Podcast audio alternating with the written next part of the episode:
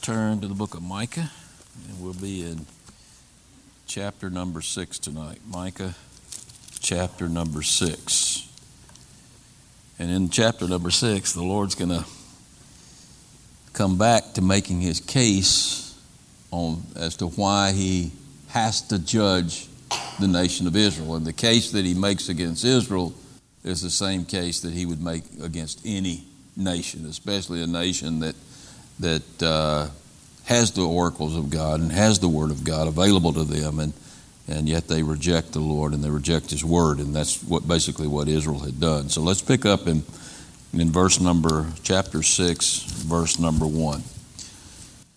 He says, "Hear now what the Lord says: Arise, plead your case before the mountains, and let the hills hear your voice. Hear, O mountains." Guess the Lord's saying here, He's about to plead His case, and really nobody's listening, but, but the mountains will listen because He made the mountains. His creation will listen. So He's going to plead the case, His case before the creation. He says, Hear, O mountains, the Lord's complaint. This is the Lord's complaint. And you strong foundations of the earth.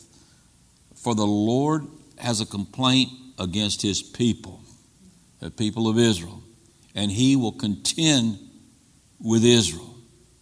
And so he makes this case uh, before his, uh, his creation because the Israelites are, are, obviously aren't listening to this. They're, they're nowhere to be found as Micah is speaking these words, and uh, he's been rejected, and the Lord's been rejected. And so the Lord is basically going to ask the question How could you do what you're doing to me? How could you come to a point where you totally disregard my law, you totally disregard my word, and you reject me? What did I do to deserve this kind of treatment? That's basically the Lord's heart at this point. Remember, I told you one of the reasons I like the minor prophets is because we often hear the heart of the Lord and, and how He feels about things. Uh, and it's not all about us, it's about Him. We, we hear a lot about how He feels and why He has to judge a nation. And listen to what He says in verse number three. He says, Oh, my people, what have I done to you? What have I done to you that you would do this to me? And how have I wearied you? I mean, testify against me. Tell me, tell me what I've done uh, that, that you've grown weary of me. Uh, what did I do to make you not like me in my law? What did I do to you that you would go and chase after other gods and you would ignore your relationship with me? And the Lord says, You know, you, ha- you, you've got no case against me because the Lord had only done good to the nation of Israel. He, he loved the nation of Israel. And so the nation's rebellion didn't make any sense. I mean, I look at the United States of America today and how we've turned our backs on God and, and, and really almost come to the point as a nation where we hate God, where we hate the Lord. And, and I'm sure the Lord asked, What did I do to deserve this? I mean, all I did was bless this nation. All I did was die on a cross for the people of this nation. What, what did I do to deserve this? I think He asks us sometimes when we get weary of the Lord, when we get weary of praying, when we get weary of Bible study, when we get weary of going to church, when we get weary of obeying the Lord, when we get weary of submitting to His Lordship, He says, You know, what did I do to you to deserve this kind of attitude? You know, I think it's a really good exercise sometimes to, to stop and take inventory of the good things that the Lord has done for us. I mean, that's a good exercise to do every single day. To be thankful for the great things that God has done for us. And, and uh, He'd done all these wonderful things for the Israelites, and now He's going to he's gonna rehearse what He's done. And really, the things He's going to he's gonna talk about here are just an allegory of what He's done for all of us. I mean, what He did for the Israelites a, as a physical nation, He does for us spiritually in salvation. So, so look at what he says in verse number four. He says, For I brought you up from the land of Egypt, I redeemed you from the house of bondage.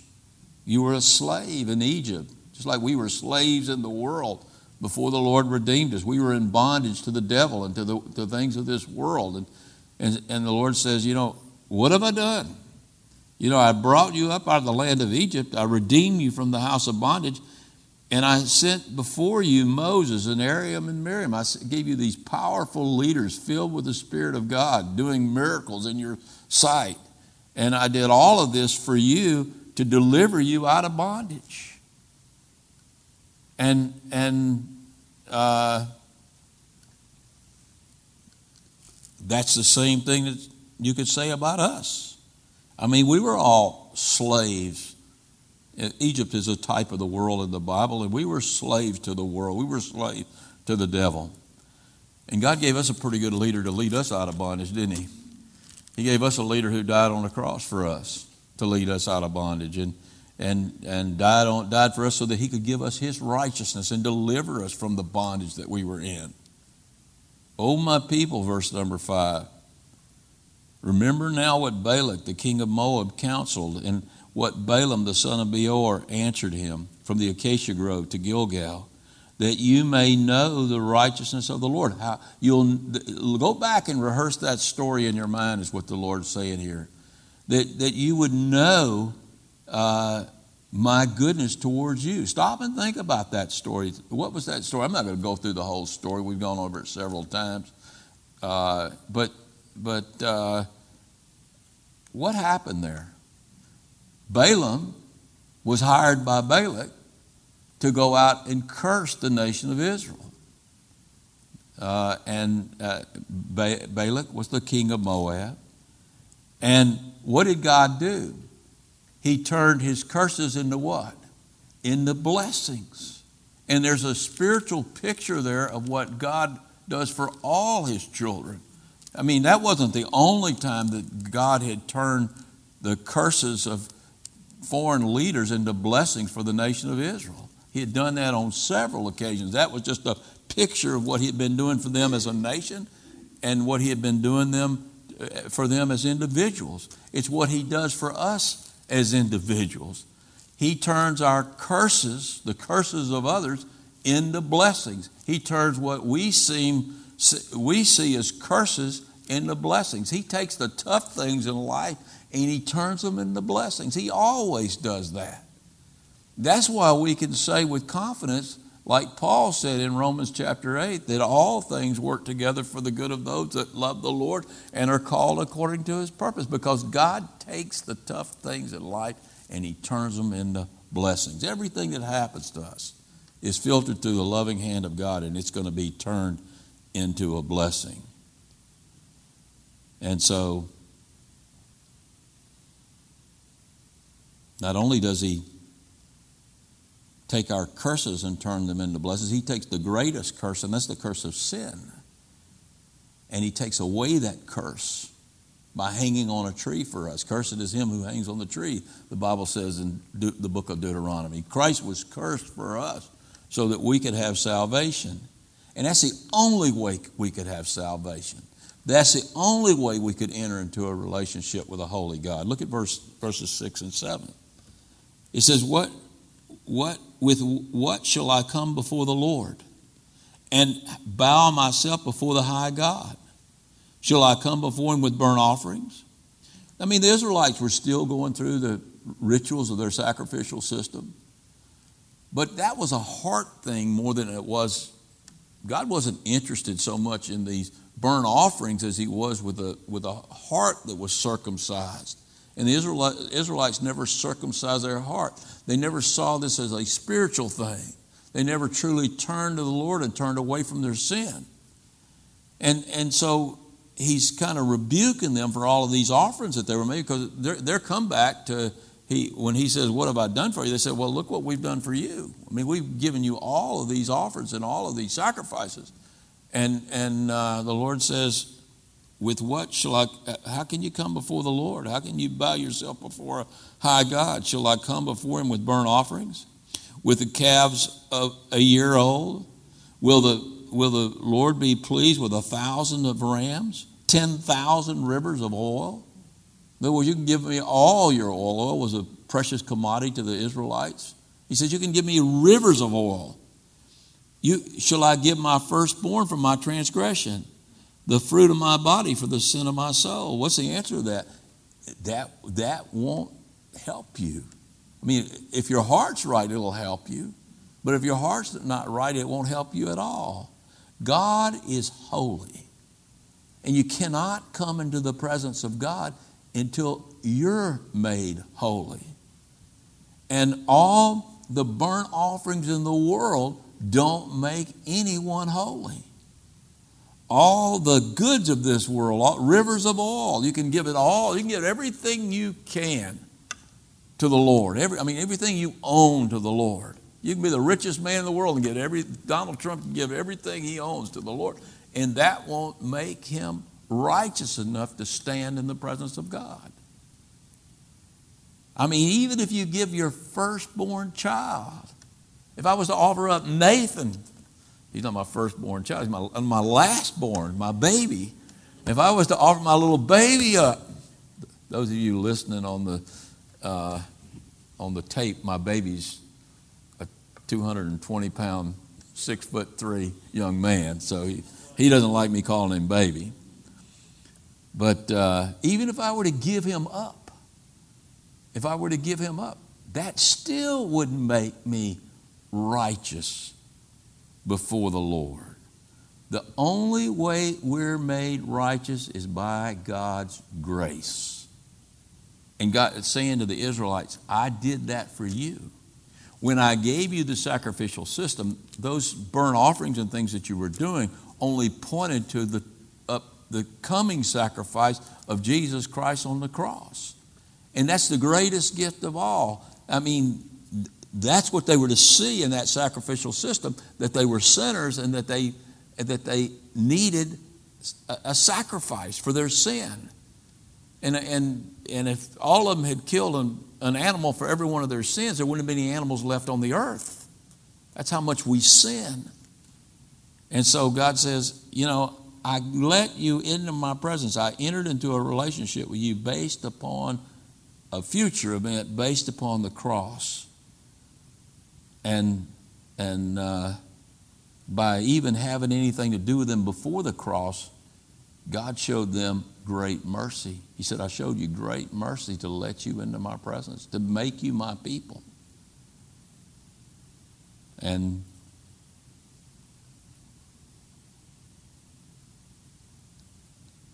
I wanted you to live godly, righteous lives. The sacrificial system wasn't a ticket to, to to do anything you wanted to do, any evil you wanted to do.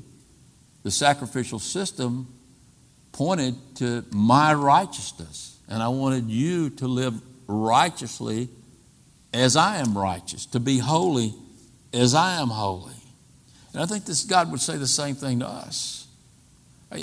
God doesn't save us just so we can go to heaven. God saves us so we can be holy as He is holy. Now, positionally, when you're saved, you're given the righteousness of God and you're made 100% holy. I mean, you can't get any more holy than Jesus Christ. And when you're covered in the blood of Jesus Christ, you are holy in God's sight. But that, if you're truly born again and you've truly been given the Spirit of God, then your life should reflect that holiness. And the people of Israel who were going through all these sacrifices still and yet living wickedly, God rebukes them because they weren't reflecting his righteousness. Well, what a, you know, you know, what, what were they to do to reflect his righteousness? And so God's going to show them in verse number 8. And there's two extreme interpretations of verse number 8. Let me read it first and I'll tell you about the interpretations.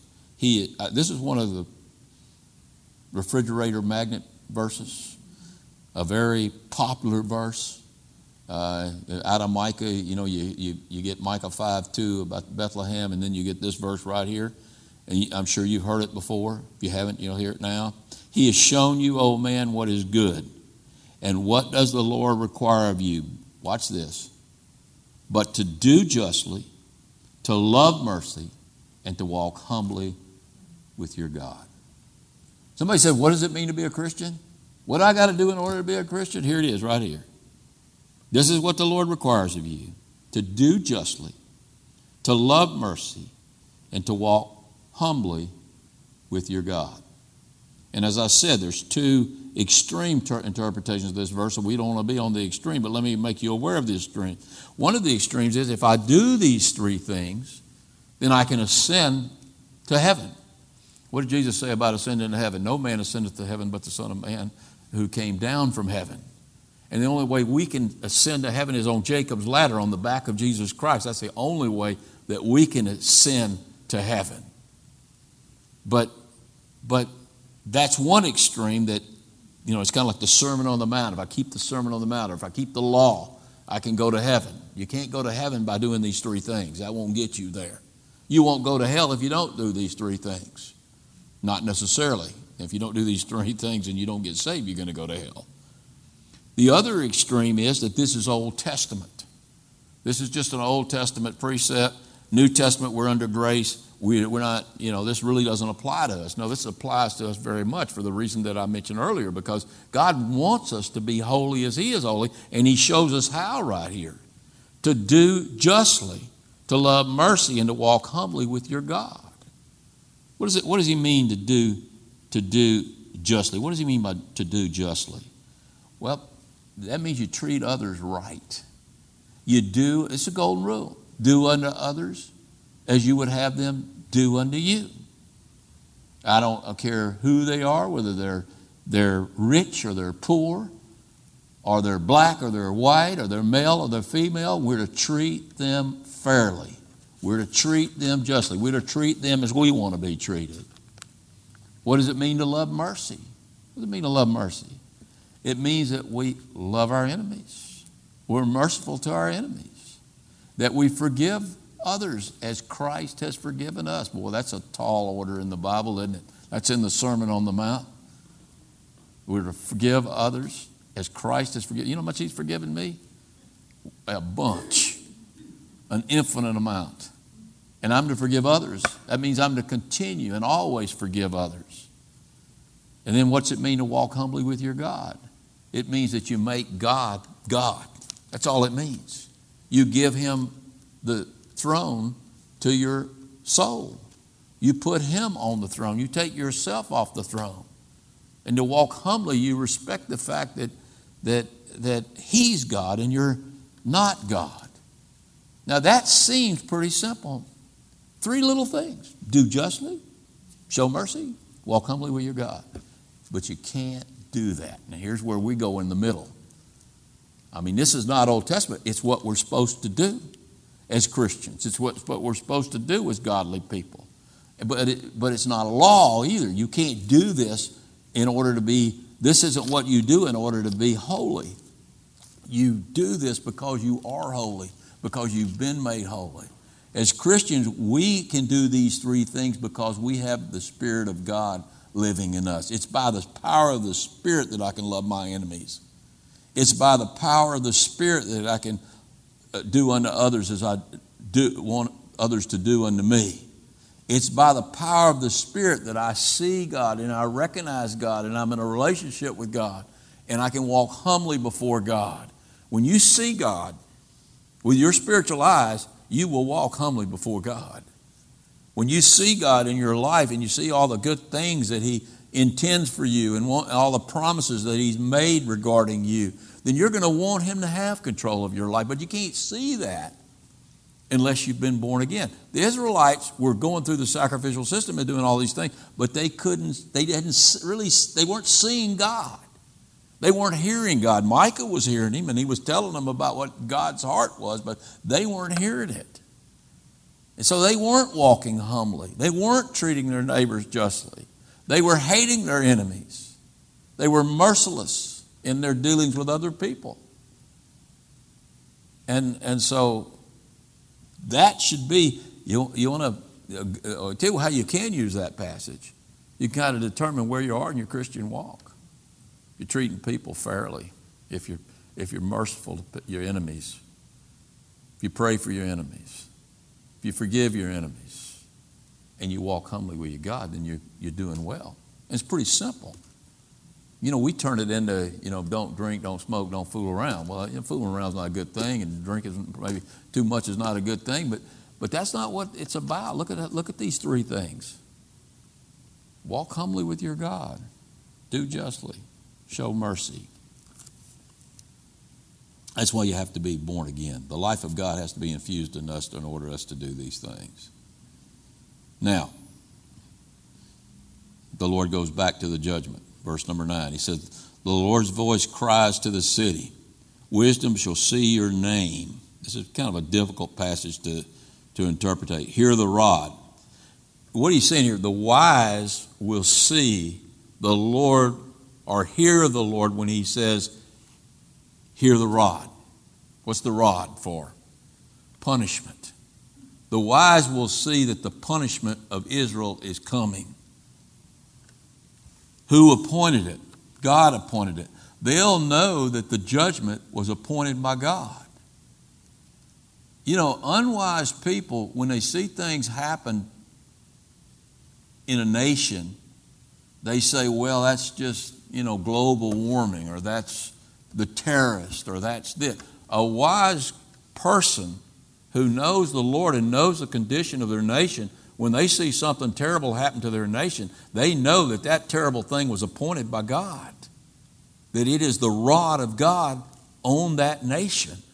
The wise see that. That's what he's saying right there. In then verse number 10 Are there yet the treasures of wickedness in the house of the wicked? And the short measure in, that is, watch this, is an abomination. An abomination. In other words, cheating in business is an abomination to the Lord. Shall I count pure those with wicked scales, that's cheating in business, and with the bag of deceitful weights? In other words, you've stored up treasures by means of your wickedness at the expense of others by cheating and lying. And that's an abomination to the Lord. You know, as evangelicals, we like to point out that homosexuality is an abomination to the Lord. But so is gossip. And so is cheating in business. And so is lying. All those things are an abomination to the Lord. Verse number 12 For her rich men are full of violence. Her inhabitants have spoken lies, and their tongue is deceitful in their mouth. He names two sins here that mark the nation of Israel, mark the Israeli society. What, what were the two sins? They were full of violence, and you couldn't find the truth anywhere. They were a bunch of liars. You couldn't believe a word they said. Those are the same two sins that marked the society that Noah lived in when that society was totally destroyed. They're the same sins, I, sad to say, that mark our society today. People are liars. And who's the father of lies? The devil. So that's a strong indication that a nation has become evil when every when the entire society is just made up of lies. I mean, it is hard to find the truth. You know, the big term right now is fake news.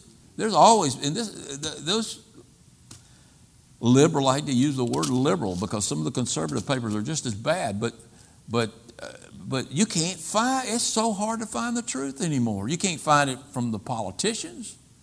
You can't find it uh, in uh, in the schools. Uh, it's difficult to find the truth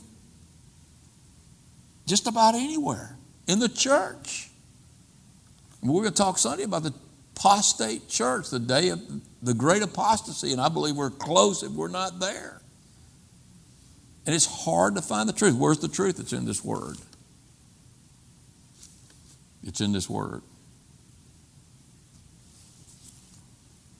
And you look at our society today, and we're not much different from the Israeli society. We're not much different from the from Noah's society. And at some point, when that's going to happen, I don't know. At some point, God will judge a society that goes that route. All societies are judged in the end because all societies are made up of men, and men are liars, and men are violent. And so, only the nation where you, where everybody's saved, you know, will you escape judgment, and that's the church, the true church, and that nation's about to be pulled out of here. Then all the nations will be judged in the great tribulation. Therefore, I will also make you sick by striking you. He's talking about the punishment they're going to get because of your wickedness, because of your lying, because of your violence. I will make you sick by striking you. I'll, I'll bring diseases upon you, plagues upon you, and by, and, and by making you desolate because of your sins. I mean, you're going to, I'm going to strip away your health and your riches. And look down at verse number 14. He says, You shall eat but not be satisfied. I mean, you're going to eat, but you're not eating the things you used to eat. You're going to be almost starving. You're going to eat about anything you can in order to survive. Hunger shall be in your midst. You shall carry some away to what you might think is safety, but you shall not save them. And what you do to rescue, I will give, what you do rescue, I will give over to the sword. In other words, you're wasting your time rescuing anybody because I'm going to find everybody that I want to destroy and I'm going to destroy them. This is coming from God. You shall sow but not reap. You shall tread the olives but not anoint yourself with the oil. You shall make sweet wine but not drink the wine. In other words, your crops are going to be trodden down by enemy armies, and what's left of your crops are going to be eaten by your enemies, not by you. You're growing it for them. For the statutes, verse number 16, for the statute, now this is an interesting verse here, and we'll finish here. For the statues of Omri are kept, not the statues of the Lord, the statues of Omri. Omri was a godless, wicked king of the northern kingdom. All the works of Ahab's house are done. What was Ahab's big sin? Idolatry. He led the nation into all sorts of pagan practices. And so he's saying, You're following in the footsteps of Omri and you're following in the st- footsteps of Ahab. As you walk in their counsels instead of following my counsel, you're following their counsel. That I may make you a desolation because of this. And then watch what he says, and your inhabitants a hissing. You're going to, be a byword in that land. You're going to be a curse word in that land. The Jew still is, by the way. Therefore, you shall, you shall bear the reproach of my people. And here I think he's talking to Omri and to Ahab, who have already died and gone on to Hades. In other words, you're partially at fault for what, for the state of the nation of Israel in the day that I judge them. I mean, those were wicked kings who did some really wicked things, who really led the nation astray, and the nation never got back to where it was supposed to be. You know, we talked a little bit about hell on Sunday. One of the things I didn't get into because we were limited in time is the fact that there are degrees of punishment in hell.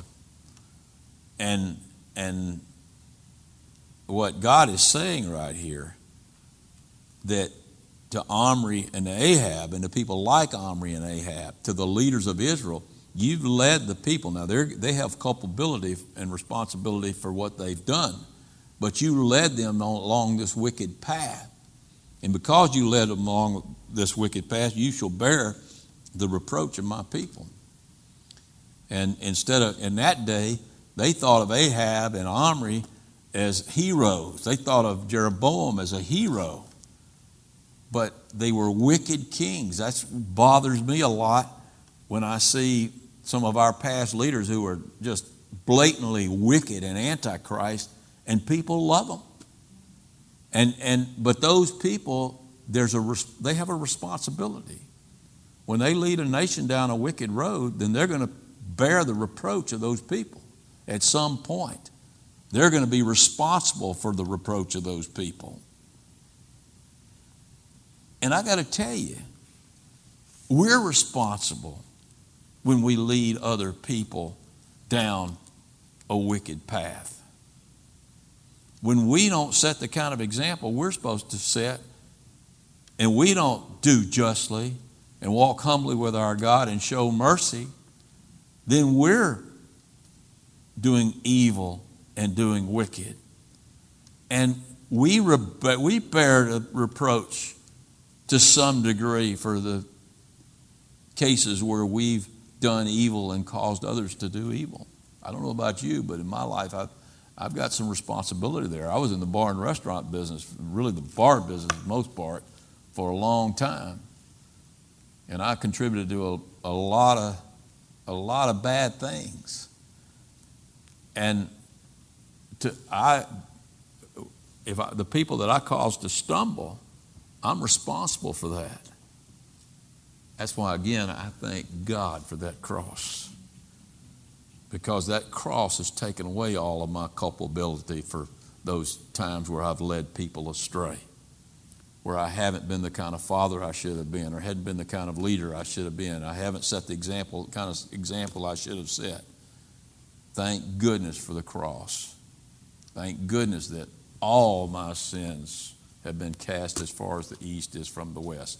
But Omri didn't know the Lord. Ahab didn't know the Lord. And they, were, they led a nation down a terrible, terrible path of evil. And God's saying one day you're going you're going to pay for that. They were already paying for it at that point. I hope I never see Hades, but just a little picture of it we get in the Bible of the underworld. I'm glad I, I'm glad I'm not going there. Thank you, Lord. Thank you for your grace for all of us. We thank you.